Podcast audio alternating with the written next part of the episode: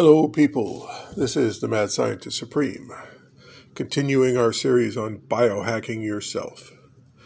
After you have a fertilized egg, place in blood solution to start start and support growth. Normally, when doing in vitro fertilization or uh, test tube fertilization, they put it in a petri dish uh, without blood from the parent is going into. So it's not getting the nutrients it needs. It should be getting from the blood to support.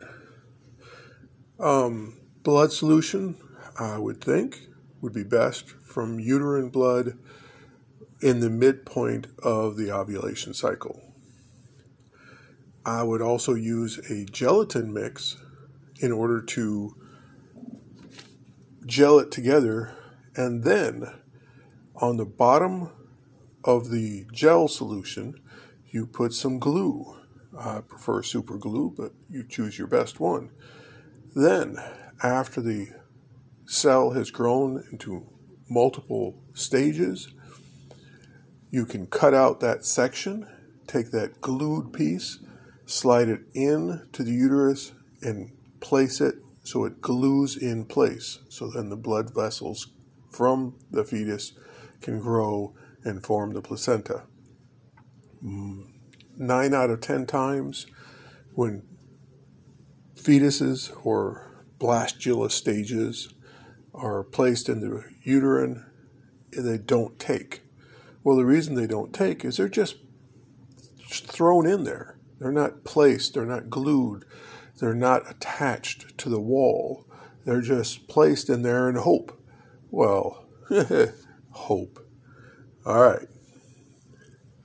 After the cell, after the cell divides and becomes 32 cell stage, you can then remove one of the cells and check for acceptability.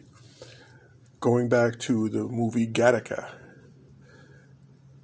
Test, test, test if you get 50 starting embryos, then wait till the 32 stage, go in and test them all, and decide, oh, well, we're going to take the ones that are predisposed to heart disease, throw them away.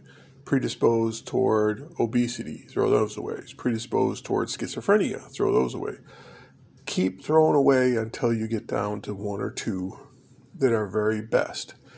If you had 50 kids, you know some of them would be better than others. Well, this is the time to separate out the best from the eh, not so best. So you take your 32 cell stage, test it, make sure it's acceptable. It is best to start with several.